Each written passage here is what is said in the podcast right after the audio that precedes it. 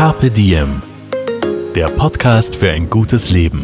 Daniela Zeller und Holger Potje, jede Woche abwechselnd im Gespräch mit inspirierenden Menschen. Welche Rolle spielt ein bewusster Lifestyle für Sie? Woraus schöpfen Sie Kraft? Über Ernährung, Bewegung, Bewusstsein und Erholung. Wie finden Sie die richtige Balance im Leben? Woran sind Sie gescheitert? Und wie sind Sie wieder aufgestanden? Wie gelingt Ihnen das? Was für Sie persönlich ein gutes Leben ausmacht. Carpe Diem. Heute mit Bestsellerautor Thomas Breziner. Thomas, vielen Dank, dass du Zeit hast und bei uns bist. Sehr gerne, danke. Wir beginnen gleich mit einer hoffentlich entspannten Frage. Wie hast du heute geschlafen? Gut, sehr gut sogar. Ist Ausgezeichnet. Das, ist das üblich? Schläfst du meistens gut oder träumst du viel? Ich träume eine ganze Menge, ja. Äh, ja, ich träume so heftig, dass ich nicht immer, wenn ich aufwache, unterscheiden kann, was ist Wirklichkeit und äh, was war Traum.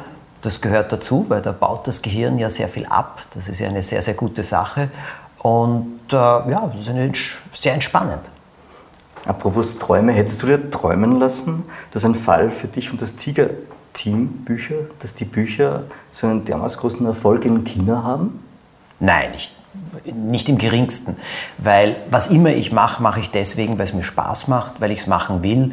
Ähm, wenn ich die Geschichten schreibe und erzähle, denke ich ja nur daran, äh, wie sich das Ganze anfühlen soll, diese Geschichte, oder auch wie sie bei, von Lesern wahrgenommen werden soll. Ich stelle mir ja immer meine Leser vor, so wie ein Geschichtenerzähler, der jetzt live erzählt ja. etwas. Und das mache ich. Und bei Tiger Team wollte ich immer, dass das Bücher sind, die sehr lebendig sind mit diesem Decoder und mit den ganzen Detektivsachen, die dann noch beigelegt sind, die man zusammenbauen muss für die Lösung des Falles. Das war mein Gefühl dafür, dass das dann so ein Riesenerfolg wird in China und ich glaube in 26 anderen Ländern, ähm, habe ich mir nie gedacht, nein. Das war ja wirklich ein ganz großer Erfolg. Du hast ja, glaube ich, sogar mehr verkauft, als Harry Potter dort verkauft hat in China. Und ich habe mir jetzt gedacht, ist ein Teil davon, weil es, ja, es geht auch viel um Rätsel. Ist da, ist der China offener dem Thema gegenüber Rätsel und Mindset und sich damit beschäftigen, irgendwie praktisch Freude am Rätseln haben, glaubst du? Nein, das glaube ich nicht. Was ich damals mitgekriegt habe, war etwas ganz was anderes. Äh, das Thema Krimis war zu der Zeit in China wenig besetzt für Kinder. Mhm. Gleichzeitig war es so, dass sich chinesische Kinder als Tigerteam herausgekommen ist, und das ist ja 15 Jahre her mittlerweile, ähm, dass chinesische Kinder sich damals emanzipiert haben. Das heißt, die haben ihre Eigenständigkeit entdeckt und auch dieses Gefühl, ich kann und ich will. In meinen Büchern hast du immer Kinder, die gemeinsam etwas schaffen, etwas tun, Fälle lösen. Eben Erwachsene spielen absolute Nebenrollen in dem Ganzen und, äh, oder sie sind die Gauner, eins der beiden. Und, äh, aber die Kinder sind diejenigen, die da wirklich im Vordergrund stehen. Und das hat chinesischen Kindern extrem gefallen, so wie ich das dann nachher über die Jahre so ein bisschen herausgehört habe, weil mich ja auch interessiert hat, was ist da so besonders gut angekommen. Äh, parallel dazu war es so, dass das auch eine sehr starke Öffnung zusätzlich war, weil ich halt erzähle über Mumien, Vampire und dies und jenes. Auch das waren Themen, die in China damals bei Kinderbüchern nicht so verbreitet waren. Mhm. Und die Bücher sind interaktiv. Mhm. Das heißt, du machst mit, du hast diesen Decoder, das war auch noch einmal ganz neu. Und so kam vieles zusammen und dann war es einfach das, die richtigen Bücher zur richtigen Zeit. Wie wichtig ist denn für dich persönlich jetzt, äh, den Geist zu trainieren? Ist das etwas, wo du sagst, äh, da bleibe ich dran, lernen, immer weiter lernen, man hört nie auf zu lernen? Ist das ein Thema für dich? Ja, natürlich. Äh, absolut. Ich bin der Meinung, das ist eine der wichtigsten Sachen überhaupt. Meine Mutter ist 91 geworden, die war neugierig bis zum letzten Atemzug. Eine Tante von mir ist 94 geworden, die hat Kreuzworträtsel gelöst bis drei Tage vor ihrem Tod und ist auf diese Art und Weise geistig sehr fit geblieben alle älteren Menschen, die ich kenne, die ein erfülltes Leben leben und die wirklich lebendig sind, sind unglaublich neugierig, interessiert und lernbegierig. Okay, also da gibt es ein Muster. Eindeutig. Okay.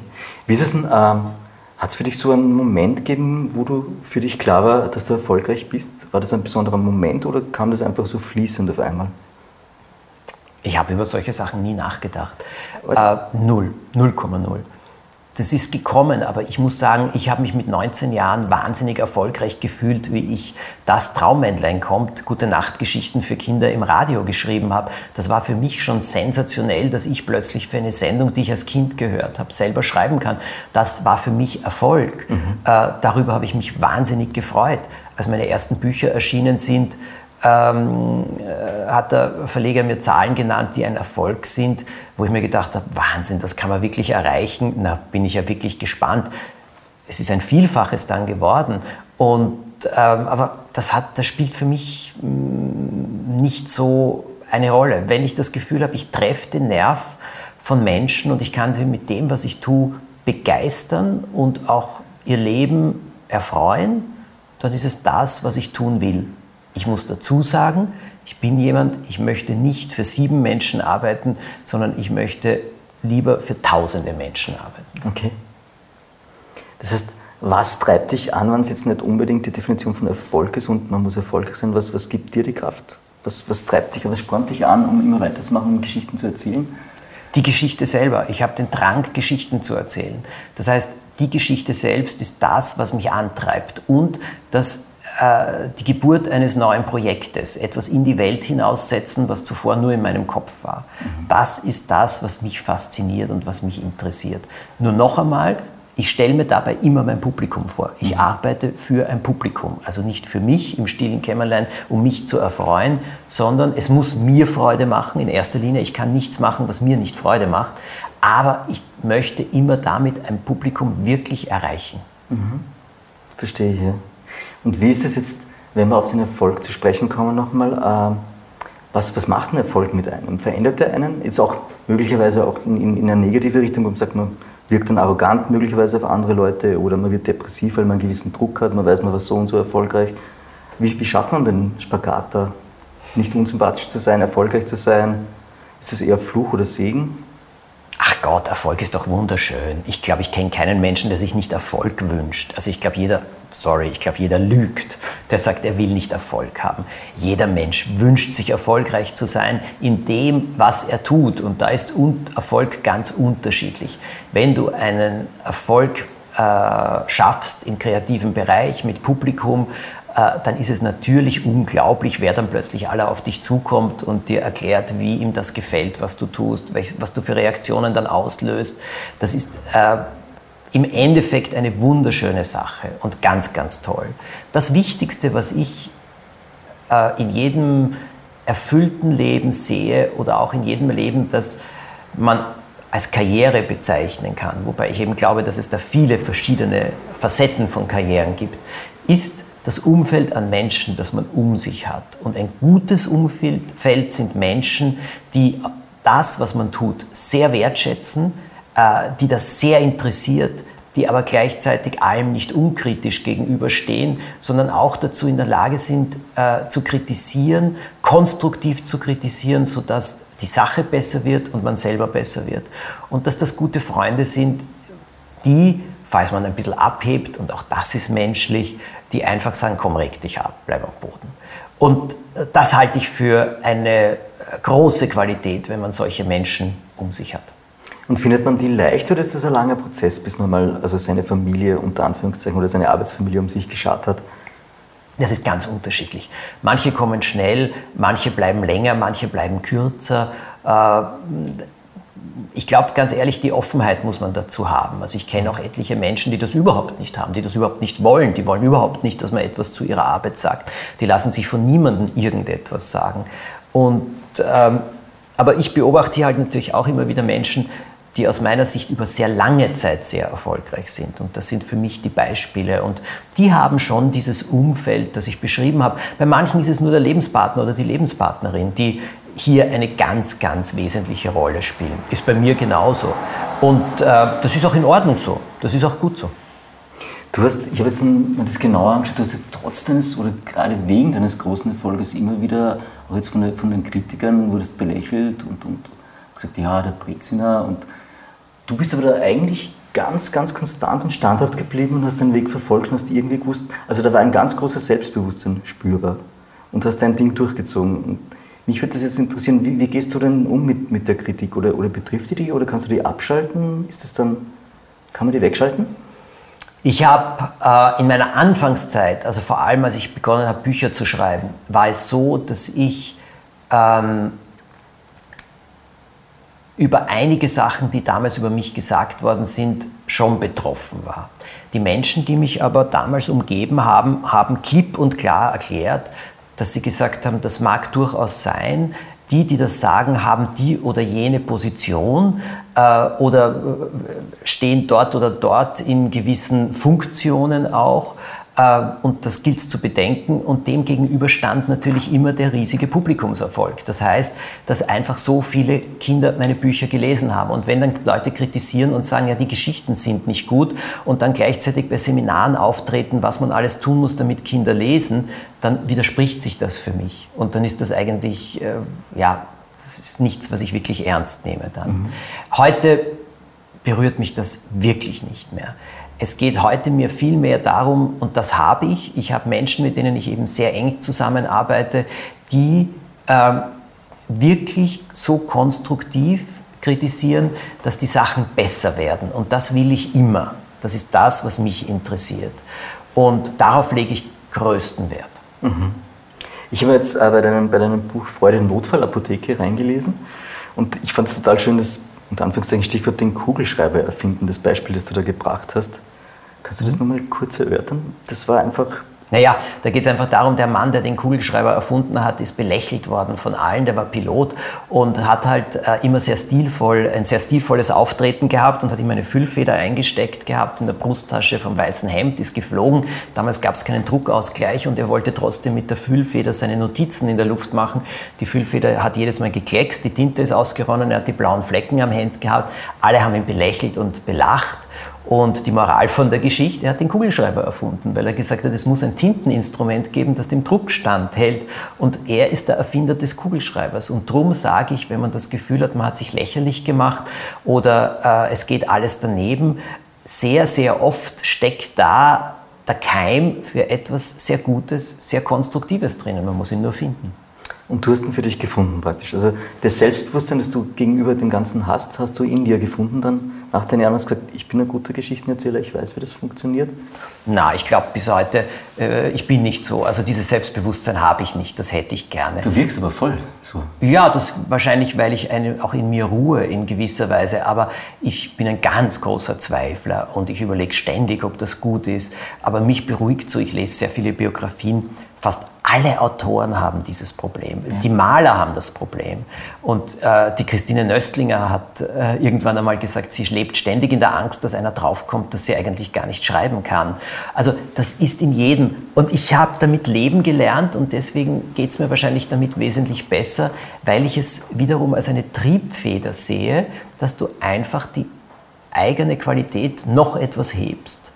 Und wenn man aus diesen Sachen, die ja quälend auch sein können, aber trotzdem etwas Positives entwickeln kann, dann sind sie nicht unnötig. Und dann mhm. sind sie einfach Teil des Ganzen.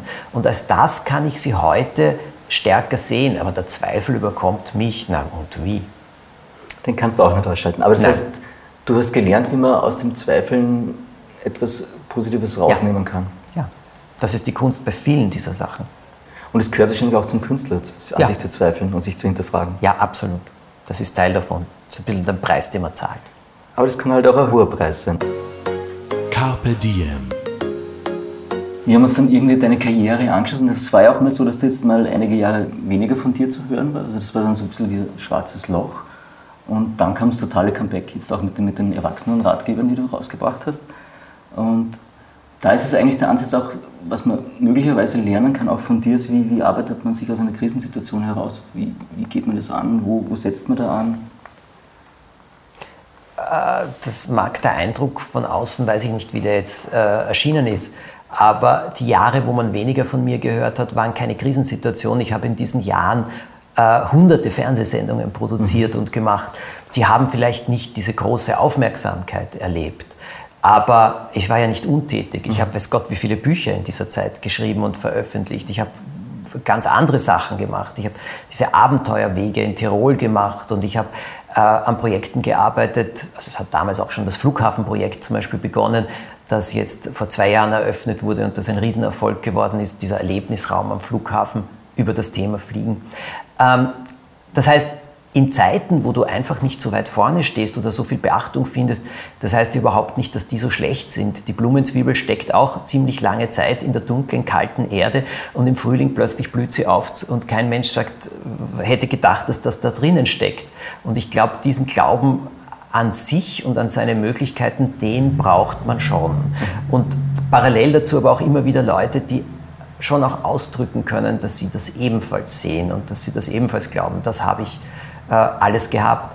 Dass ich vor etwas mehr als zwei Jahren dann plötzlich begonnen habe, Bücher für Erwachsene zu schreiben, das war ein Impuls. Das war ja, ist ja nichts von all dem ist vom Kopf gesteuert.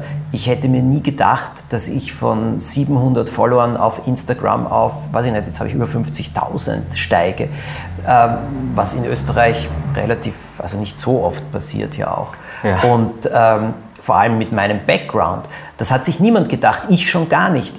Das Geheimnis dahinter ist schlicht und ergreifend, ich habe das gemacht, was mir persönlich viel Freude gemacht hat.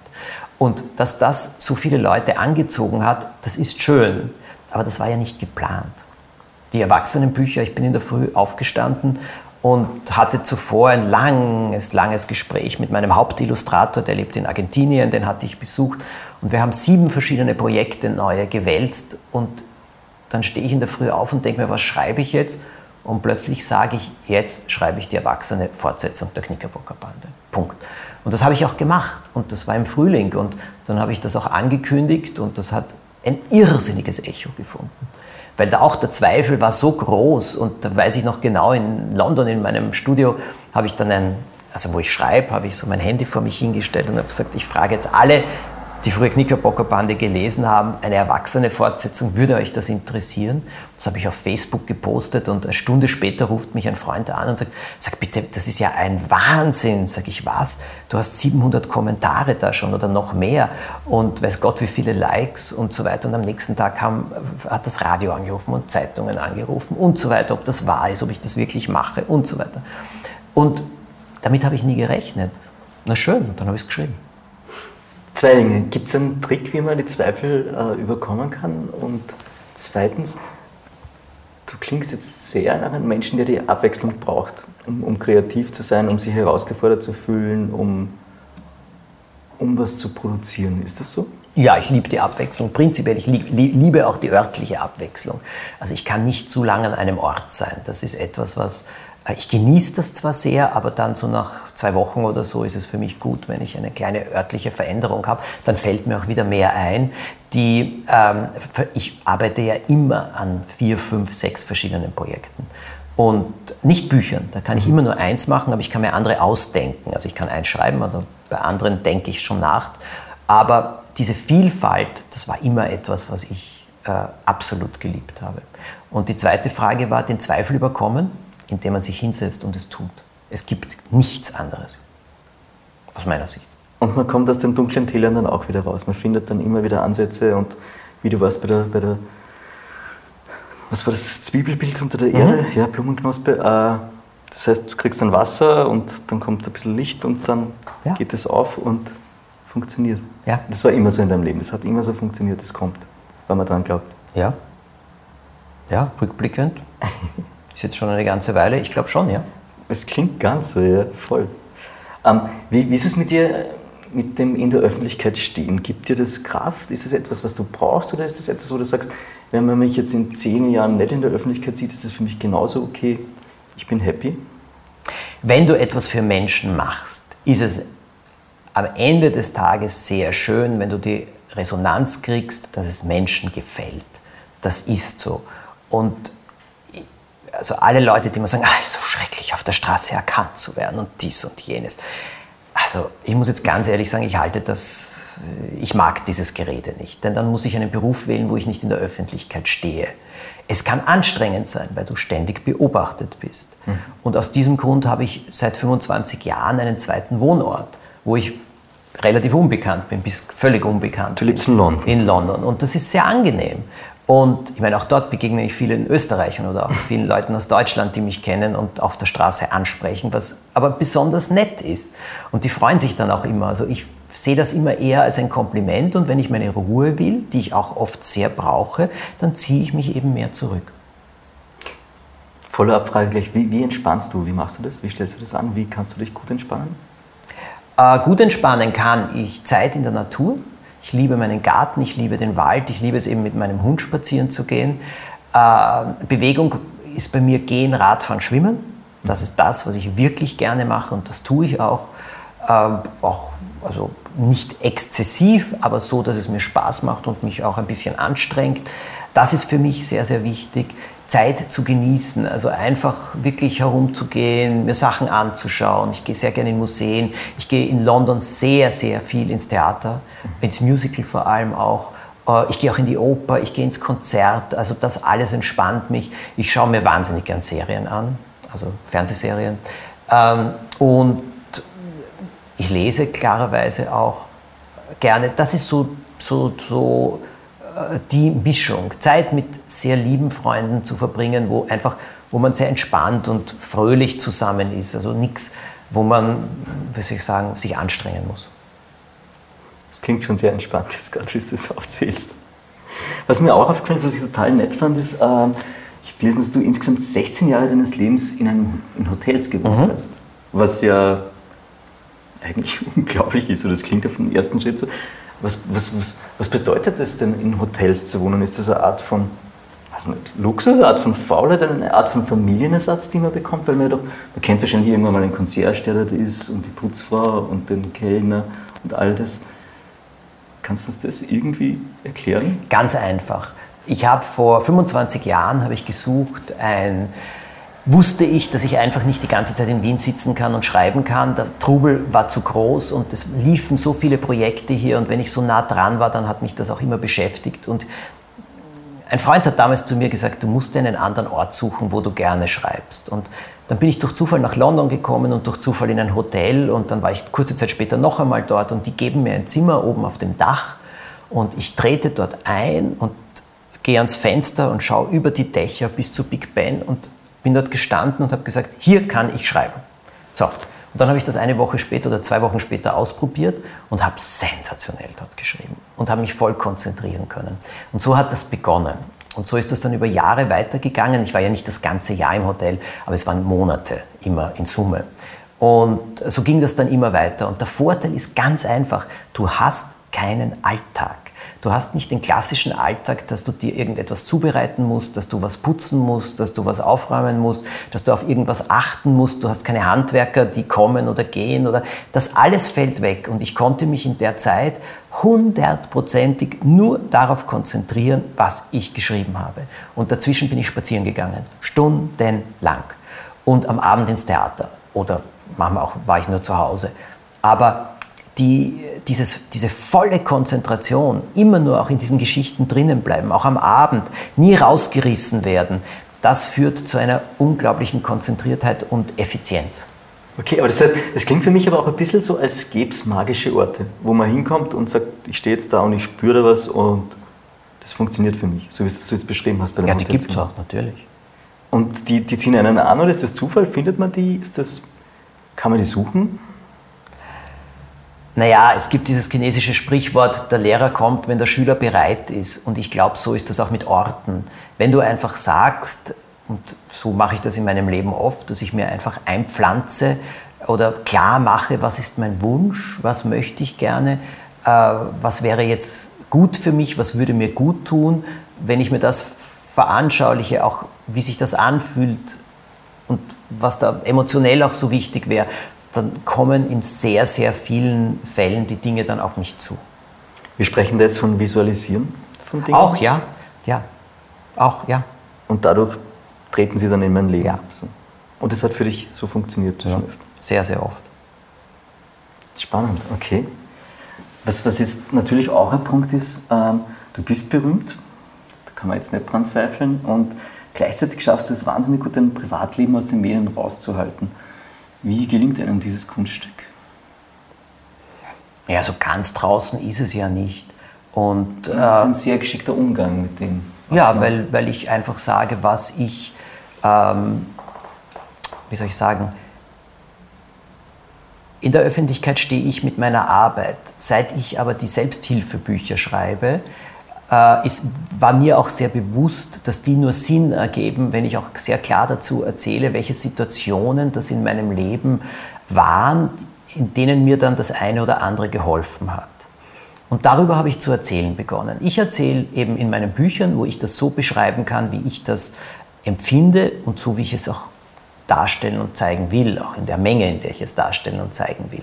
Und das tue ich und dazu stehe ich. Auf Instagram zum Beispiel poste ich ohne weiteres Foto aus meinem Privatleben, also auch mit meinem Mann. Das ist aber auch mit ihm sehr klar vereinbart, dass wir gesagt haben, wir wollen nie aufgrund irgendeines Effekts oder so etwas oder äh, so etwas machen, sondern es ist eine Selbstverständlichkeit. Wir machen Sachen gemeinsam, die uns freuen. Äh, wir äh, genießen das sehr und warum soll ich nicht dann ein Foto darüber äh, mhm. posten? Selbstverständlich, das mache ich. Ähm, ich habe auch, also auch zu zweit ist es so, dass wir sagen, wir haben beide in unserem Leben ja sehr lange Beziehungen davor gehabt. Der Ivos Mann ist ja verstorben leider. Und ich habe eine Trennung gehabt, die nicht so lustig war. Wir haben beide viel gelernt. Und jetzt, das Leben, das wir leben, ähm, ist etwas, wir sind unendlich dankbar dafür und gleichzeitig lernen wir auch ständig dafür. Und wenn wir anderen etwas erzählen können, das ihnen hilfreich ist, warum sollen wir das nicht tun? Und das tun wir auch. Also diese Frage, die wir uns wirklich jeden Tag stellen, einer dem anderen, was kann ich heute für dich tun, damit dein Tag noch etwas schöner wird? Das ist eine Frage, die ich jedem empfehlen kann, die jede Beziehung verbessert, in guten Zeiten wie in nicht so guten Zeiten und die unglaublich hilft. Und das darüber zu erzählen, ja, aber das bedingt natürlich auch, dass ich dann äh, das Umfeld meiner Beziehung erzähle oder zeige.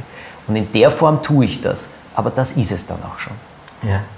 Ich, hab, ich muss jetzt sagen, ich habe mir eben in einer vorherigen Notfallapotheke die Passage auch durchgelesen und das hat mich dann schon sehr berührt, weil mir dachte, das ist eigentlich ziemlich offen und schon so, wie du damit umgehst. Du sagst, okay, du hast eine Beziehung gehabt, die war nach 19 Jahren halt zu Ende, mhm. ging die zu Bruch.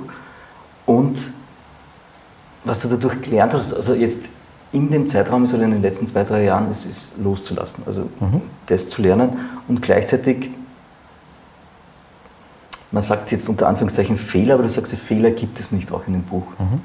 Kannst du das kurz erklären? Warum gibt es keine Fehler? Weil du zu der Zeit das machst, was dir für richtig erscheint.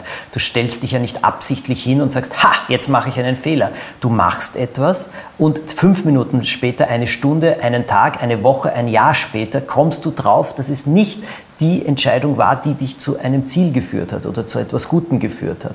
Jetzt kannst du dich dafür geißeln, dass du damals einen Fehler gemacht hast, aber du hast das ja nicht absichtlich falsch gemacht.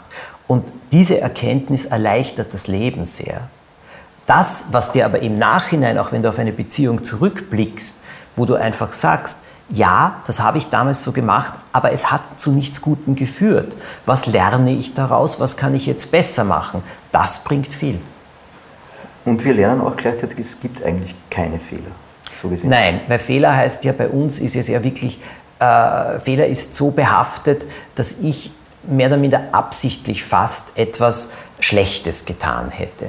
Und dafür kann man sich unglaublich geißeln. Aber wenn man sich vor Augen führt oder wenn man das auch nach dem Prinzip im Leben lebt, ich versuche in jedem Moment meines Lebens das zu tun, was mir in diesem Moment am besten erscheint. Ich mache nichts Unüberlegtes, ich schicke keine bösen Sachen weg, keine bösen E-Mails, ich schlafe eine Nacht drüber, ich treffe keine Entscheidungen, die größer sind völlig spontan, sondern ich schlafe eine Nacht drüber, ich berate mich. Wenn ich diese Grundsätze fasse, dann wirst du im Leben viele Entscheidungen treffen, die zum Ziel führen. Und dann gibt es etliche, die sich im Nachhinein, wie gesagt, nach einer gewissen Zeitspanne, als nicht zielführend herausgestellt haben. Aber dann kann man mit sich selber etwas milder sein, wenn man sagt, ja, aber damals ist es mir richtig erschienen. Und ich glaube, ich habe damals auch wirklich alles getan, was ich damals abschätzen konnte. Okay, ich weiß jetzt, wo ich stehe. Wie will ich weitergehen? Und das fühlt sich doch leichter an. Das ist für mich so ein leichteres Gehen, als sich da ständig zu geißeln und zu sagen, oh, ich habe so einen schrecklichen Fehler gemacht und so weiter. Da verbringt man auch viel zu viel Zeit, indem ich habe einen schrecklichen Fehler gemacht, statt sich zu fragen, was mache ich jetzt, damit ich ans Ziel komme. Aber das bedarf eines Reifungsprozesses, so wie das jetzt klingt und wie du es erzählst. Da braucht es eine Zeit, um das so zu erkennen, auch nehme ich an. Oder? Natürlich, ja. aber das kann man in jedem Alter machen und äh, ich habe halt für manches, glaube ich, etwas länger gebraucht, oft, weil ich mit anderem so beschäftigt war und so vertieft war. Und ich persönlich habe, aber das meiste in meinem Leben gelernt von Menschen, die sehr offen über sich, ihr Leben, die Entwicklungen, die Sachen, die gut geklappt haben und die weniger geklappt haben, geredet haben. Das ist einer der Gründe, warum ich ebenfalls äh, sehr offen darüber rede, wenn ich das Gefühl habe, jemand anderer kann daraus etwas ziehen, was für ihn nützlich ist. Nicht jeder, ja. wird schon einer da sein. Ja. Für mich hat es kurz so geklungen, als hättest du deine 100, über 100-jährige Freundin angesprochen, die Liesel. Mhm die dann praktisch eine Konstante in deinem Leben ist, mhm. auch wahrscheinlich beratenderweise. Ja. Wie, wie, wie entwickeln sich solche Freundschaften? Ist das Zufall oder ist das schon Bestimmung? Trifft man sich da und, und merkt sofort, uh. Naja, die Liesel habe ich getroffen, da war ich 13 Jahre alt. Das okay. war eine Freundin meiner Eltern.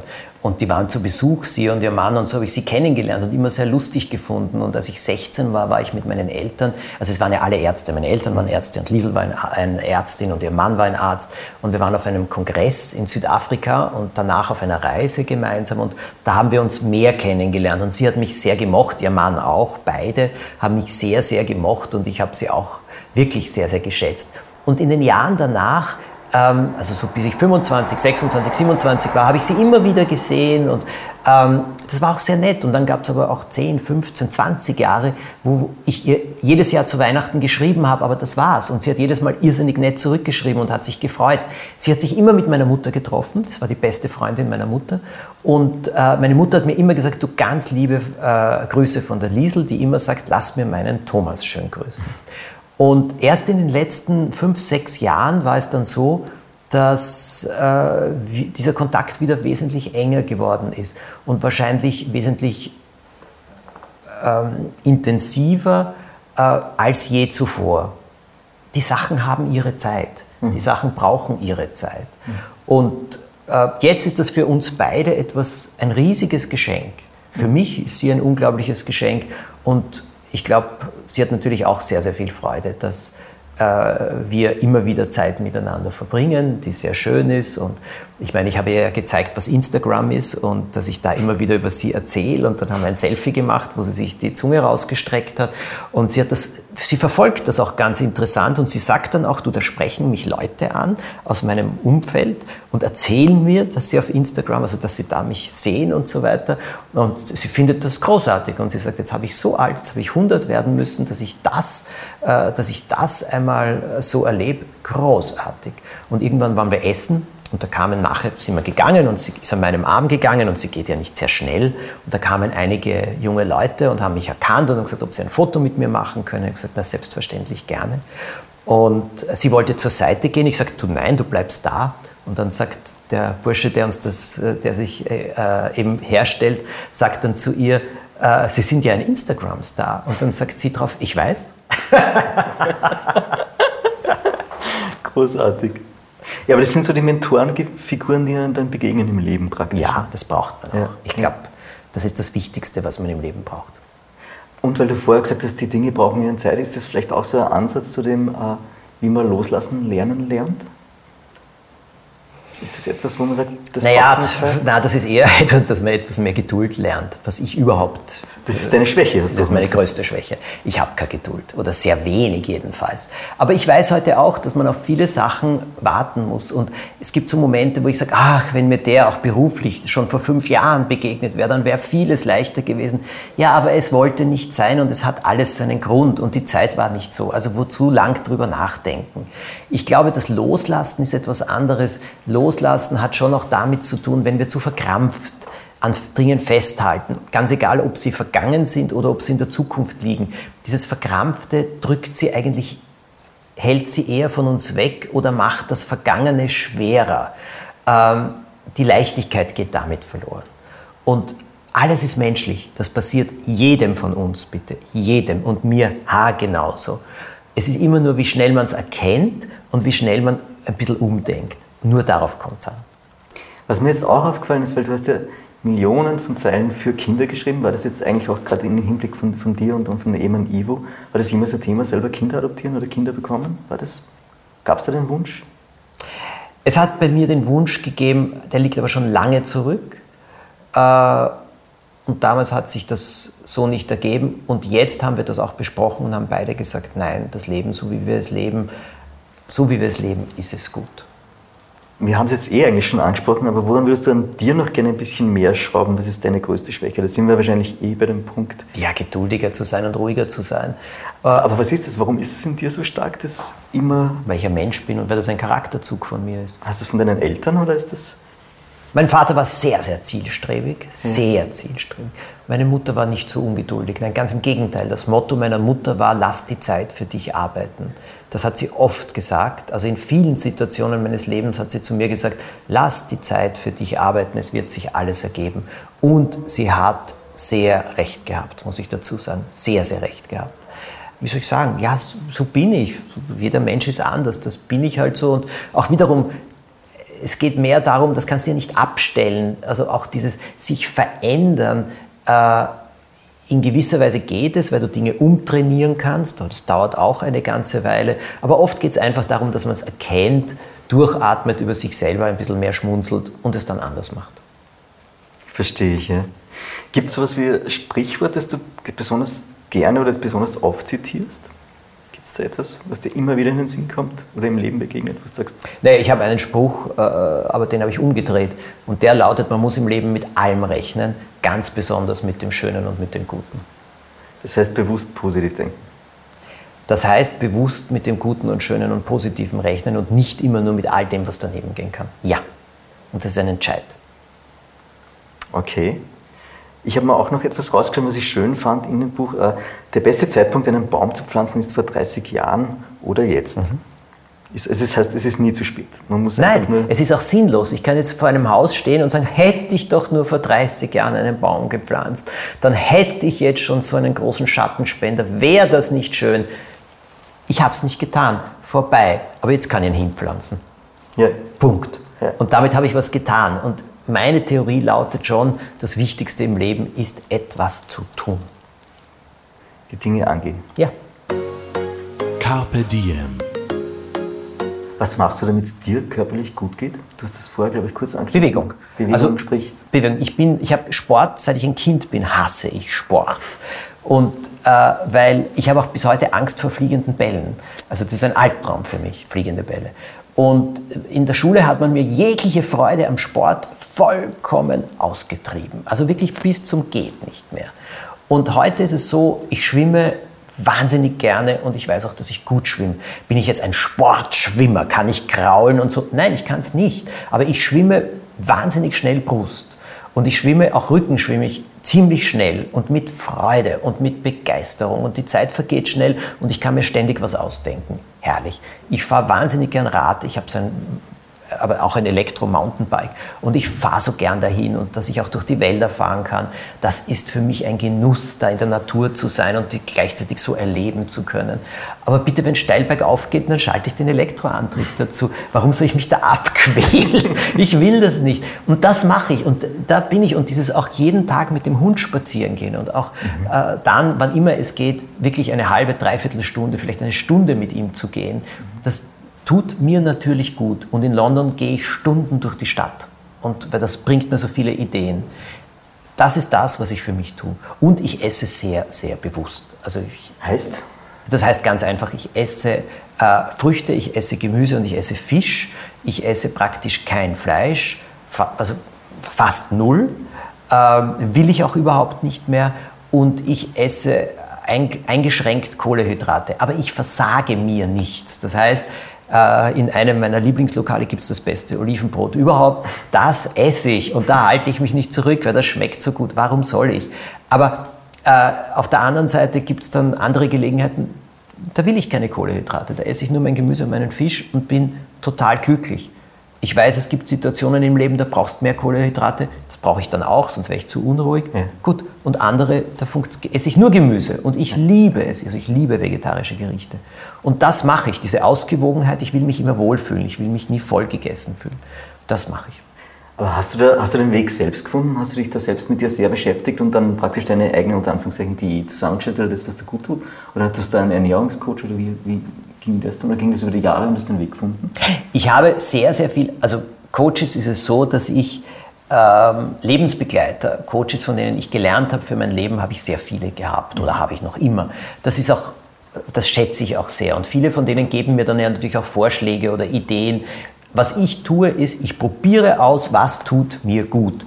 Und das, was mir gut tut, das mache ich länger weiter. Und manchmal ist es so, dass es dann abgeändert werden muss oder dass es ergänzt werden muss oder was auch immer. Was mich, für mich ist die Frage immer, was fühlt sich für mich gut an? Was tut mir gut? Also zum Beispiel beim Essen. Und das habe ich ausgetestet und das weiß ich heute. Hast du ein tägliches Ritual, das dir gut tut? Ja, mein Sonnengruß, äh, die Übung, äh, die Tipp, also das ist diese Yoga-Übung, der Sonnengruß in der Früh, die mache ich äh, zwölfmal, zwischen zwölf und 22 Mal hintereinander. In einem Bewegungsablauf immer wieder ein Sonnengruß. Und was bewirkt er dann? Sehr, sehr viel. Erstens bleibst du wirklich, äh, das ist eine Fitnessübung, eine sehr, sehr gute. Zweitens einmal ist es eine hervorragende Stretching-Übung. Drittens einmal trägt es den Blutkreislauf an. Es äh, aktiviert alle Meridiane im Körper, das heißt, du fühlst dich auch lebendiger. Und es ist auch so, dass es äh, die Wahrnehmung eindeutig, also für mich eindeutig erweitert. Und diese Kombination von allem ist genial und du kannst es überall machen, ganz egal wo du bist. Und das liebe ich daran. Und es klingt so, als würde es dich glücklich machen auch. Absolut. Das ja. mache ich seit 20 Jahren. Wie sieht denn ein perfekter Tag für dich aus? Der perfekte Tag ist für mich ein Tag, wo ich, äh, wo ich etwas schaffe und erschaffen kann, ganz egal was, ob das jetzt nur Ideen sind oder etwas geschrieben ist oder etwas weitergegangen ist, egal. Wo ich etwas kennengelernt habe, gelernt habe, kennengelernt habe, irgendwas Neues erfahren habe, gehört habe, das ist für mich wichtig. Wo ich Bewegung gemacht habe, wobei ich eben sage, für mich ist das auch schnelles Spazierengehen, absolut. Das ist es, wo ich äh, genussvoll gegessen habe, das muss überhaupt nicht so speziell sein oder so großartig, aber es muss mir Freude gemacht haben, wo ich na, selbstverständlich äh, qualitätvolle Zeit verbracht habe mit den Menschen, die mir wirklich wichtig sind, die mir nahe sind. Ähm, das ist für mich der perfekte Tag. Unterm Strich klingt das für mich alles sehr nach im Moment sein auch. Weil alles das, was du jetzt gerade aufgezählt hast, beinhaltet eigentlich, dass du in dem Moment anwesend mhm. bist und bei dir bist, damit ja. du es nämlich auch so wahrnehmen kannst. Ja. Und das kannst du scheinbar ziemlich gut mittlerweile.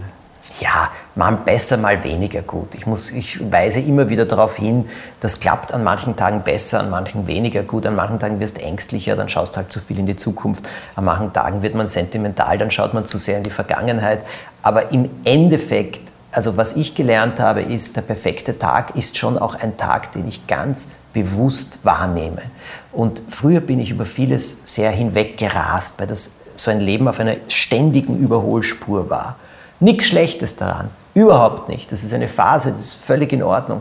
Aber es kommt der Moment, wo du einfach draufkommst, ich draufgekommen bin, es gibt so viele Dinge rund um mich, die schön sind. Und jetzt kommen wir wieder zur 100-jährigen Liesel. Mhm. Eine ihrer Lebensqualitäten ist, dass sie schaut und dass sie wahrnimmt und sich daran erfreut. Was ist denn die wichtigste Lektion, die du im Leben gelernt hast bis jetzt? Die wichtigste Lektion, die ich gelernt habe im Leben, ist eindeutig, äh, dass ich der Captain meines Schiffes bin oder der Pilot meines Flugzeugs. Nicht das, was mich umgibt, sondern ich bin verantwortlich für mein Leben. Carpe Diem. Wordrap. Wordrap Time. Mhm. Cool. Ayurveda. Ja, das ist für mich etwas sehr Wesentliches seit 15 Jahren, weil es für mich die beste Form der Entspannung, auch wirklich eine, eine Erfrischung und Verjüngung ist. Und ich, die Form von Ayurveda, die ich mache, das muss ich dazu sagen, die hauptsächlich besteht aus äh, einer äh, gewissen Form und Anzahl an Massagen bei einem ganz bestimmten Ayurveda-Arzt, den ich immer besuche, das tut mir gut und das mache ich mindestens einmal im Jahr. Und du fährst da ja jedes Jahr Anfang des Jahres nach Südindien. Ja. Und bist immer beim selben Arzt? Ja, immer. Dr. Vice. Sehr gut. Das heißt, ein gutes Jahr beginnt mit Ayurveda. Ja, die Liesel. Liesel ist für mich eine der beeindruckendsten Persönlichkeiten, die ich kenne, in der Art, wie sie dem Leben begegnet ist, mit seinen Höhen und Tiefen und weil sie für mich der Beweis dafür ist, dass ein glückliches, erfülltes Leben äh, kein Leben ist, das nach außen hin perfekt ist, sondern ein Leben ist, das voll gelebt wurde und wo jemand eben das Lebensmotto, das sie hat, besitzt, lächeln, auch wenn dir nicht danach zumute ist. Ivo. Ivo ist einer der größten Glücksfälle meines Lebens und ich bin unendlich dankbar, dass wir einander gefunden haben und dass wir so dermaßen unterschiedlich sind und auf der anderen Seite das Gleiche wollen und das ist das Leben und die Zeit erfüllen und etwas erschaffen. Gegensätze ziehen sich an oder gleich und gleich gesellt sich gern?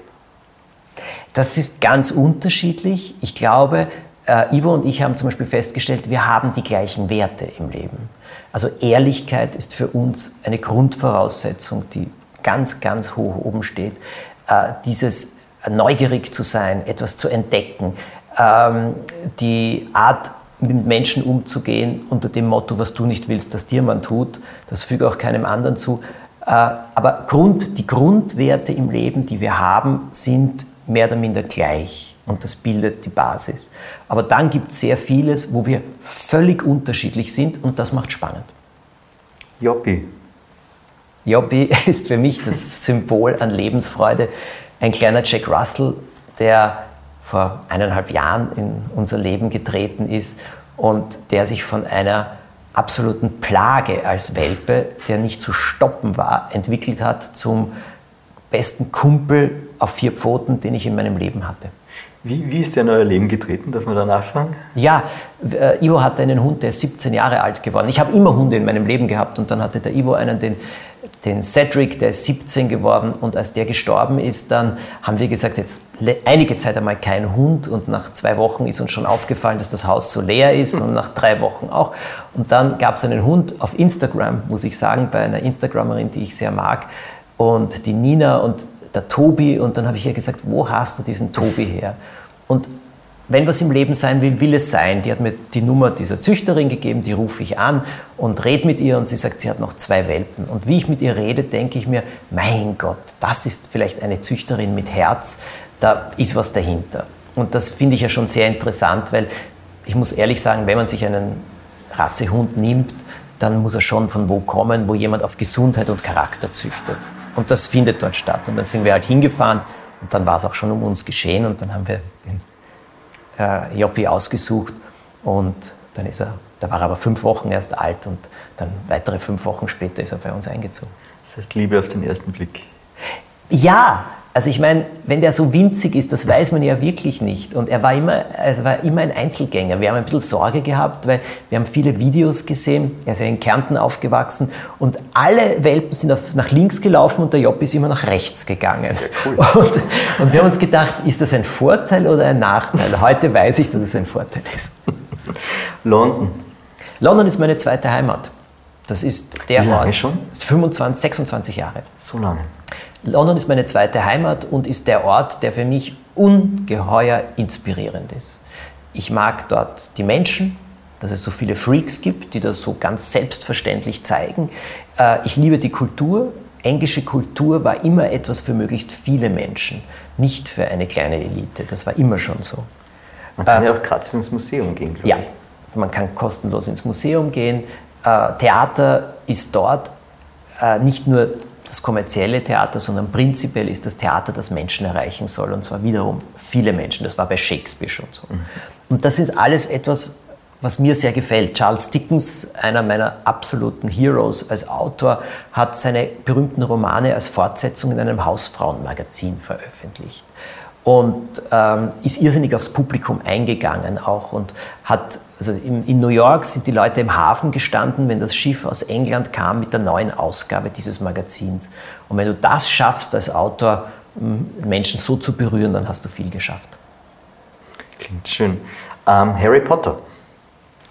Harry Potter habe ich kennengelernt, als die ersten Bücher in England rausgekommen sind. Und da habe ich sie auch gelesen und es hat mich total fasziniert, weil dieser wahnsinnig reiche Stil, dieser sehr dichte äh, Stil und diese Fülle an Fantasie habe ich absolut faszinierend gefunden. Angst? Haha, Angst habe ich und äh, ich glaube, ich habe heute keine Angst mehr vor der Angst, was einmal schon sehr, sehr wichtig und gut ist. Und Angst ist leider ein Teil des Lebens man darf es nicht zu groß werden lassen. Und meine Erkenntnis ist, in dem Moment, wo du drauf kommst, dass so wahnsinnig viele Dinge, vor denen man Angst hat, in Wirklichkeit niemals eintreten, beruhigt einen das ungeheuer. Das heißt, man, man kann den Umgang mit der Angst lernen? Ja, na absolut. Natürlich, das rate ich auch jedem sehr an. Das heißt hinschauen. Hinschauen ist einmal eine ganz, ganz wichtige Sache, auch manchmal in der Wahrscheinlichkeitstheorie kramen und zwar in der Form, wie wahrscheinlich ist, dass das wirklich eintreten wird. Und hinschauen, ja, Meditation ist eine ganz große Sache, weil du da einfach erkennst, bei so einer einfachen Atemmeditation, wo du dich nur auf deinen Atem konzentrierst und einfach die Gedanken vorbeiziehen lässt wie Autos auf der Autobahn, da erkennst du plötzlich, was da durch deinen Kopf rast, wo du sagst, wie bitte? Ja, aber das sind oft die Dinge, die einem Angst machen, ohne dass man das will. Das heißt, du meditierst auch regelmäßig? Ja, ja, ja, ja, aber nicht exzessiv. Zehn Minuten am Tag ist schon einmal sehr, sehr gut. Und wie, wie schaut es dann aus? Setzt du dich dann hin und, und wirklich so, wie man sich das vorstellt, von Polster? Und, und, oder, oder kannst du das überall machen? Ich kann das überall machen. Ich kann das, Das im Flieger machen. Ich kann das überall machen. Das Einfach Wichtige ist, auf den Atem konzentrieren, auf den Atem konzentrieren und zu, bewusst zu sein, dass du eine Person bist und nicht deine Gedanken bist. Du bist nicht deine Gedanken. Deine Gedanken kommen, deine Gedanken gehen, die sausen durch den Kopf, wirklich wie Autos auf der Autobahn. Und wenn du jetzt nur auf den Atem dich konzentrierst und das, was da oben saust, anschaust, also es auch nicht sagst, ich will das nicht oder dem ausweichst, sondern nur zuschaust dem Ganzen, ohne es zu bewerten, ohne es festzuhalten, sondern es einfach durchgehen lässt, dann beruhigt das schon. Niederlagen. Niederlagen sind dann wirklich niedrig und man bleibt liegen, wenn man daraus nichts lernt. Ähm, aus Dingen, die daneben gehen, kann man unglaublich viel schöpfen. Aus jeder Niederlage, aus der du einen späteren Sieg ableitest, äh, ist die Niederlage ein Teil des Lebens und Niederlagen sind Teil des Lebens. Aber oft sind sie Hinweise, was du zu lernen hast. Magst du deine Macken? Mag ich meine Macken? Mag ich meine. Ja, es kommt immer darauf an, wie nervig sie für mich und für andere sind. Die nervigen mag ich nicht. Und äh, weder für mich noch für andere. Was wärst du als Zahl? Was wäre ich als Zahl? Äh, als Zahl, was wäre ich als Zahl? Als Zahl wäre ich wahrscheinlich eine 8. Weil? 8 ist die große Glückszahl in China und ich finde, die 8 ist, äh, hat so etwas sehr Beruhigendes. Ist ja auch, wenn du sie umdrehst, ist sie das Unendlichkeitszeichen. Und es ist eben eine Zahl des Einklangs, gleichzeitig kannst du sie in einem Strich die ganze Zeit immer wieder, immer wieder malen. Also das hat ja auch so ein bisschen was äh, Meditatives und auch etwas davon, dass es immer weitergeht. Carpe Diem. Hast du noch ein großes Lebensziel, das du unbedingt erreichen magst? An das du hinkommen hast? 100. 100. Nenn was ich noch, was, wahnsinnig viel. Äh, Allein in diesem Jahr, im, im August, bringe ich heraus einen Ratgeber für Eltern, wie man, also Blödsinn gibt es nicht, heißt das, wie man Kinder fürs Leben begeistert. Das ist mir ein ganz großes Anliegen, darüber zu erzählen, weil das ja auch der Grundstein meiner Arbeit ist. Und weil ich auch glaube, dass wir Kinder viel zu viel belehren, viel zu viel erziehen und viel zu wenig begeistern. Und da erzähle ich eben sehr, sehr viel, sowohl aus meinem Leben als auch aus den Beobachtungen, die ich gemacht habe, wie man Kinder begeistert. Das jetzt zu machen, darüber auch dann zu erzählen, das ist ein ganz großes Ziel. Im Ende Oktober kommt ein Liebesroman für Erwachsene von mir heraus. Sowas habe ich noch nie gemacht, auf das freue ich mich schon wahnsinnig. Und fürs nächste Jahr habe ich auch schon viele Überraschungen und fürs übernächste Jahr auch schon. Also das geht immer so weiter und ähm, ich glaube, ich möchte weitermachen. Ich glaube, eines meiner größten Lebensziele ist, dass ich wirklich bis zu meinem letzten Atemzug etwas schaffen kann, das Menschen berührt. Also es geht ganz viel um, um anderen Menschen etwas geben durch das, was man macht. Hör Ja klar. so? Ja, eine Geschichte willst du erzählen, damit sie Menschen berührt. Das habe ich verstanden. Was ich nur nicht verstanden habe, ist, wo die Energie herkommt. Weil du bist ja ständig Schaffensdrang. Ja, aber das ist normal. Jeder Mensch, der äh, etwas schaffen will, hat das. Ich kenne keinen Künstler, der das nicht hat. Also ich kenne viele Autoren, die wesentlich weniger rausbringen und produzieren, als du es jetzt kannst. Ja? Ja, das ist deren Sache. Ich kenne manche, die doppelt bis dreimal so viel herausbringen, als ich herausbringe. Wirklich? Ja, natürlich. Da gibt es etliche, in Amerika überhaupt. Und äh, also ich meine, rechnet ihr bitte einmal aus, was der Herr Charles Dickens in seinem Leben geschrieben hat, mit der Hand. Das ist ja unglaublich. Jedes dieser Bücher sind 700, 800, 900 Seiten, dichtest beschriebene Seiten. Und der hat an so einem Buch ein Jahr, weniger als ein Jahr gearbeitet. Das sind ja unglaubliche Textmengen und Geschichtenmengen, die der da produziert hat. Schau dir an, was der Herr Stephen King produziert. Es gibt eine Autorin, Nora, Roberts, na, die, die schreibt, glaube ich, vier bis sechs richtig dicke Romane im Jahr. Äh, Daniel Steele bringt vier große Romane im Jahr heraus. Also da gibt es viele. Und warum tun sie es? Weil sie den Drang haben, das zu tun. Es ist ja auch schön, es klingt ja auch total gut. Ist es so? Mir ist es dann auch eingefallen, wie, wie du es dann so gemacht hast bei der Knickerbocker Bande mit dem 30 Jahre später, sie sind erwachsen, habe ich in der ersten Situation an, an Stephen King und It gedacht, lustigerweise, wo ja dann auch die Erwachsenen später wieder aufeinandertreffen. Mhm. Mit, mit, interessant vom Zugang her, ja, schön. Mhm. Thomas, herzlichen Dank fürs Dasein und fürs Plaudern und alles Gute für die nächsten Projekte und das nächste Jahr. Sehr gerne. Vielen herzlichen Dank auch. Ja, und ebenfalls der Freude auf der Spur bleiben. Mach mal. Dankeschön. Mehr von Carpe Diem gibt es auf Soundcloud, iTunes, Google Play oder Spotify. Jetzt abonnieren und liken. Das Carpe Diem Magazin erscheint alle zwei Monate. Besucht auch unsere Social Media Portale auf Facebook, Instagram und YouTube und unsere Website carpediem.live. Carpe Diem, der Podcast für ein gutes Leben. Nächste Woche Daniela Zeller im Gespräch mit Barbara Stöckel.